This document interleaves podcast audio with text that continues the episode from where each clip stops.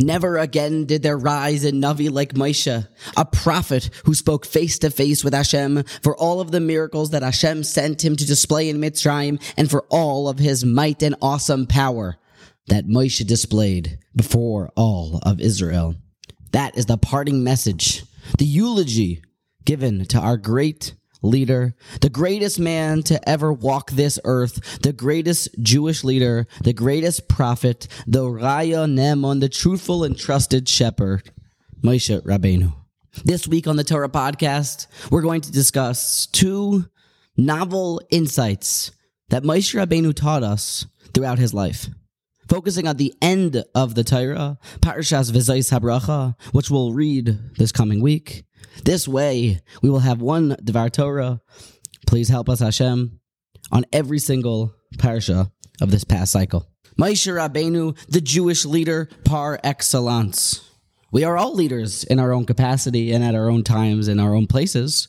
People follow other people. It's the way that we're wired. We follow our rabbis, we follow our Rosh Yeshivas, we follow our parents. We are all leaders because people follow. Some of us even hold leadership roles throughout our community, and therefore it's important to zoom in on two characteristics that Moshe Rabbeinu exemplified in leadership. Pasuk tells us that Moshe Rabbeinu's funeral had Bnei Yisrael show up.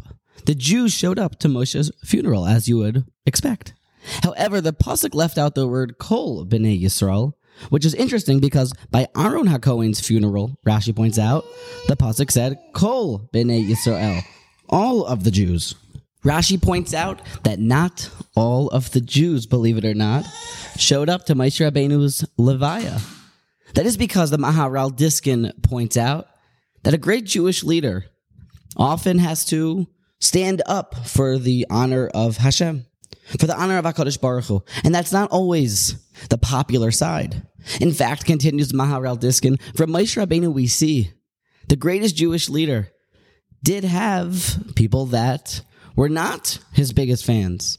Moshe Rabbeinu always took the approach of emes.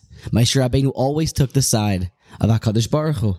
And that doesn't always help your popularity rate.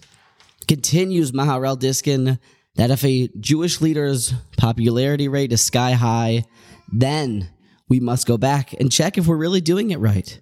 A wise man once said that if you have no enemies, then you've probably never stood up for anything in your life. By Aaron HaKohen, Kol B'nai Yisrael showed up because Aaron was constantly making peace between husband and wife, and parents and kids, and man and his fellow, and Moshe Rabbeinu being the leader in the role that he played it says B'nai Yisrael, B'nai Yisrael without the word kol.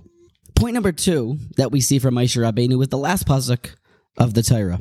Ulachol hayod hachazaka ulachol hamora hagadol asher asa Moshe le'enei kol Yisrael. Those last words, le'enei kol Yisrael, in front of the eyes of the Jews, Rashi tells us that's when he decided to smash the luchos. He came down from the mountain. He had taken, snatched the luchos. The Medrash tells us from up on high, brought them down for his people. And in the in the Ten Commandments, it says, "Don't serve other idols. Don't serve other gods." And here it is, Klal Yisrael serving other gods. Takes Moshe Rabbeinu and smashes the luchos on the floor. Chazal teach us that it could have been the greatest, it would have been the greatest legacy for a Jewish leader to be the one who gave the Torah to the Jews. But Moshe Rabbeinu selected what was right, what was proper, what was best for his flock, for his nation. Moshe Rabbeinu could have gone down. His legacy could have been that he was the prophet that gave Klal Yisrael, the Jews, the Ten Commandments, the Torah. But yet, what was right, what was supposed to be done, is the choice that he made, and not just to go down for his own legacy. While not a chiddush for Moshe Rabbeinu, Chazal tell us that the job of a Jewish leader, the job of a rabbi, the job of someone who is in charge, is to be as selfless as possible. In a similar vein, Reb Chaim Brisker says that the reason that a rabbi takes a salary from the congregation, that's not because he's supposed to answer halachic inquiries and speak publicly at certain occasions.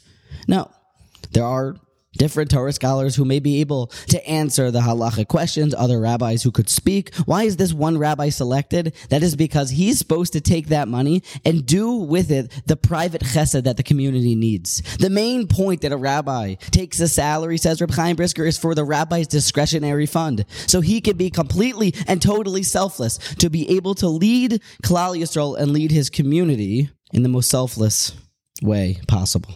These two ideas of Jewish leadership. Number one, to make the right choice, to stand up for God's honor, even if it's unpopular. And number two, to act as selfless as pro the community and placing our own personal interests on the side are two valuable lessons for anybody in any Jewish leadership role. Chazak chazak v'nis chazek, a good yontif, and Amir Hashem will see you again for Shabbos and Parshas Bereshis.